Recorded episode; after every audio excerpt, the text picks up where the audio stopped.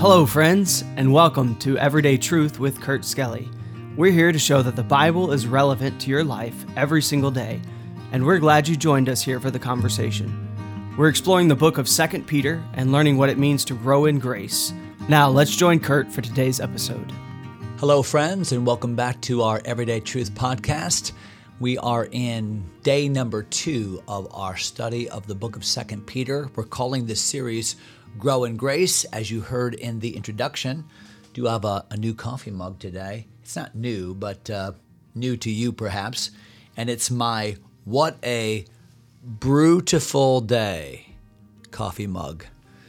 I'm really not a big fan of punny things, but that's a punny thing. What a brewtiful day. So there it is, some fresh brewed coffee for today. We are, as I said, in 2 Peter chapter 1. And what a book. Peter is writing at a time when the faith of Jesus Christ is being challenged. It's being challenged from without. Paul talked about this. It's being challenged from within. I think about what the Apostle Paul said to the elders of the Ephesian church when he told them that I know when I leave that there shall rise up some from among you, wolves in sheep's clothing that will not spare the flock, false teachers, those that will countermand and undermine the things of the things of truth. He warned Timothy about that earlier in First Timothy chapter 1. And throughout Bible history, we Christian history, I should say, we've seen that the greatest threat to local churches is not the external threat. Matter of fact, when you think about external threats to churches, typically they give rise to increased unity and even the expansion of the gospel. I think about Acts chapters 1-5. A church that was greatly persecuted from without was expansive and was growing and was strong and Holy Spirit driven.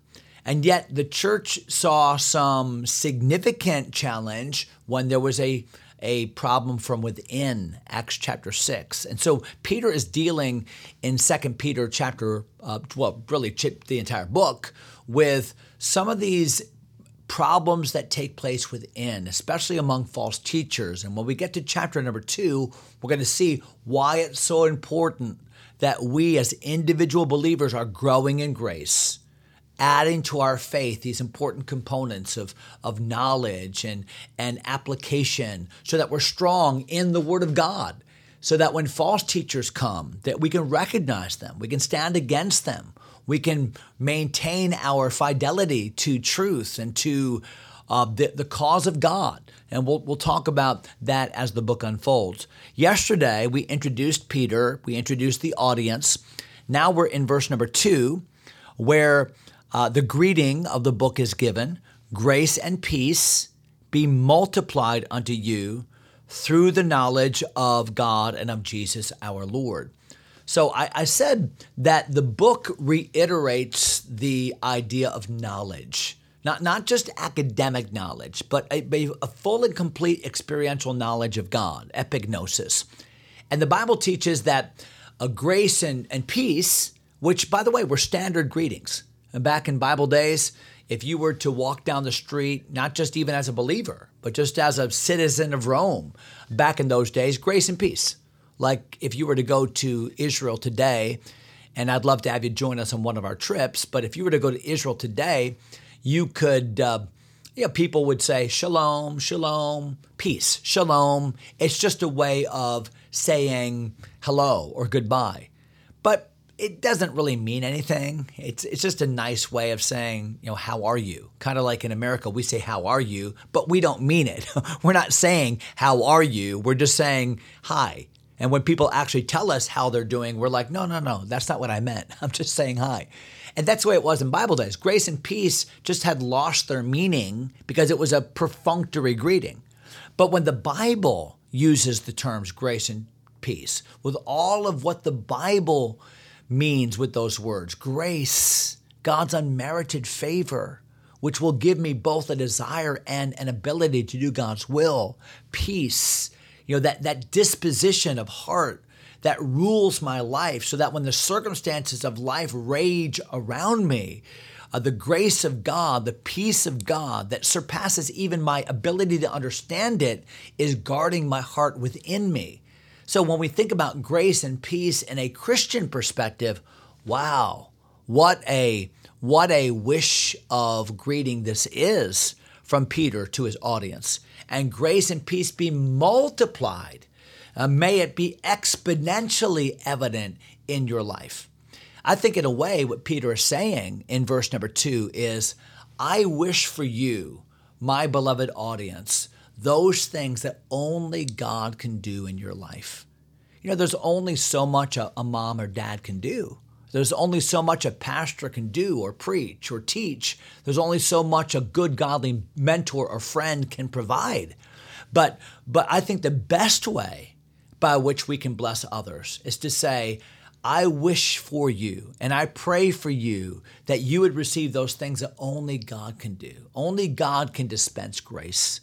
Only God can provide that kind of peace. And so grace and peace be multiplied unto you. And then what's the source? What is the source of grace and peace? Well, the Bible tells us in verse 2, through the knowledge of God and of Jesus our Lord. And so how do we know God? God the Father, or even apprehend the triune God through Jesus, because Jesus is the way by which God has revealed himself to man. He is God's communication. That's why he's called the Word. He's God's communication to man. We couldn't understand God outside of God coming down to us. So God made the first move, didn't he? God gave his grace in the person of Jesus. We see grace in the light of the gospel. And Peter is reminding his audience, a beleaguered audience, a persecuted audience, an audience that has just been marginalized by society, and saying, listen, what you have in you is far better than what's happening around you. Greater is he, John said, who is in you than he that is in the world. So these are words of great hope, words of great encouragement at the beginning of the letter. Look at verse number 3 of our text, where the Bible says, so grace and peace be multiplied unto you through the knowledge of God and of Jesus our Lord, according as his divine power hath given unto us all things that pertain unto life and godliness, through the knowledge of him that hath called us to glory and virtue. So what do we have in Christ? We have all things that we need to live a life that honors God, a life of godliness. God has provided the wherewithal, the means by which we can live for him. Now, we don't have those means in and of ourselves, but it's the grace of God in which we can grow. It's the gift of God through Christ. I think it harkens back to Romans chapter 8, where the Bible says, he, God, that spared not his own son, but delivered him up for us all, how shall he not with him, with Christ also, freely give us all things? Every good thing that we have, every need that needs to be satisfied in our life, we find in the person of Jesus. So the Bible says in verse number 3, according as his divine power hath given unto us all things that pertain unto life and godliness. So the divine power, God's power. So the same, when you think about God's power, what do you think about? I think really when you think about God's power, there ought to be two big categories about what you think. Number one, creation, the power of God, the creative power of God to speak matter into existence. Let there be light, and there was light. We think about the manifest creative power of God.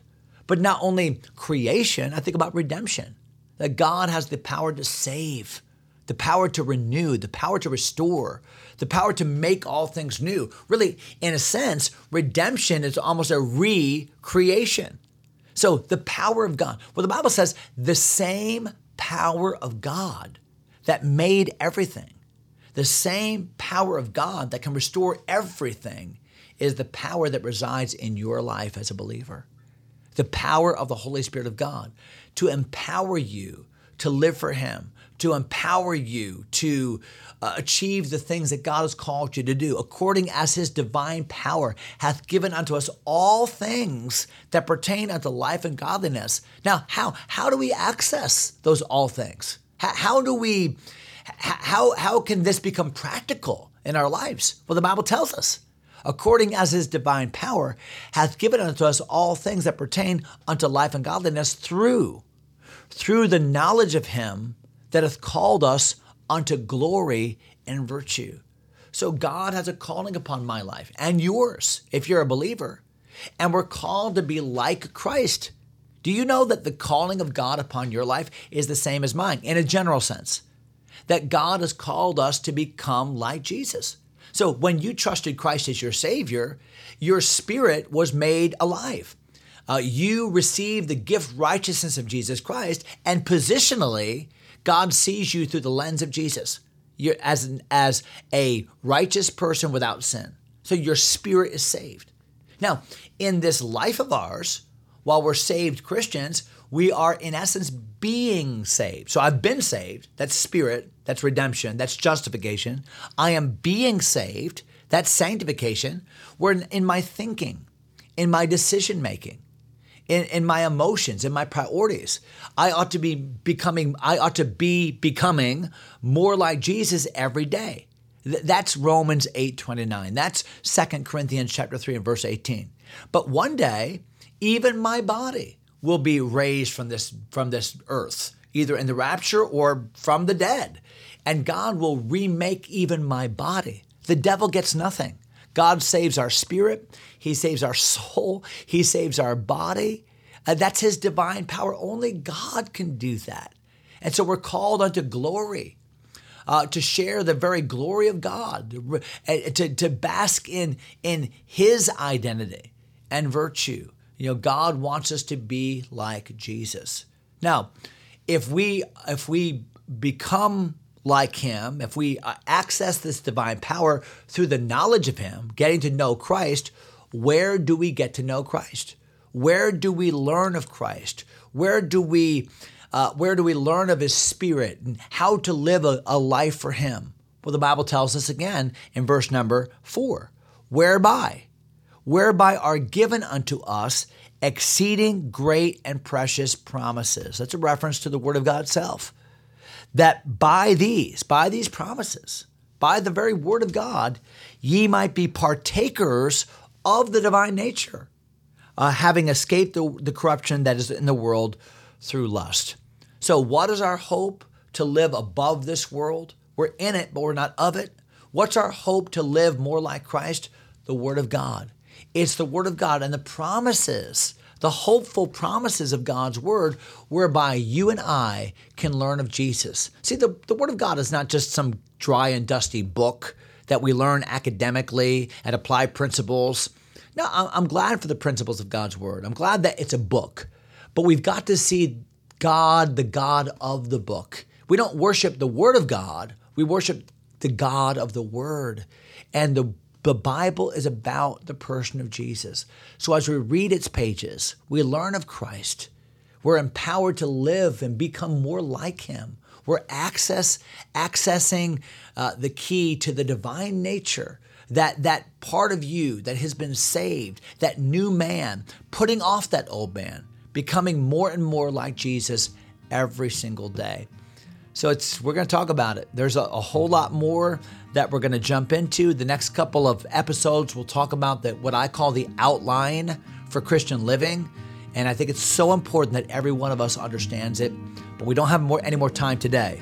So that's where we're going to quit today. Verse number 4. Thanks for joining us. Hope you have a great day in the Lord. God bless you, my friends. Thanks for taking time to listen. If you enjoy Everyday Truth, go ahead and subscribe to the podcast or share it with a friend. Until next time, God bless.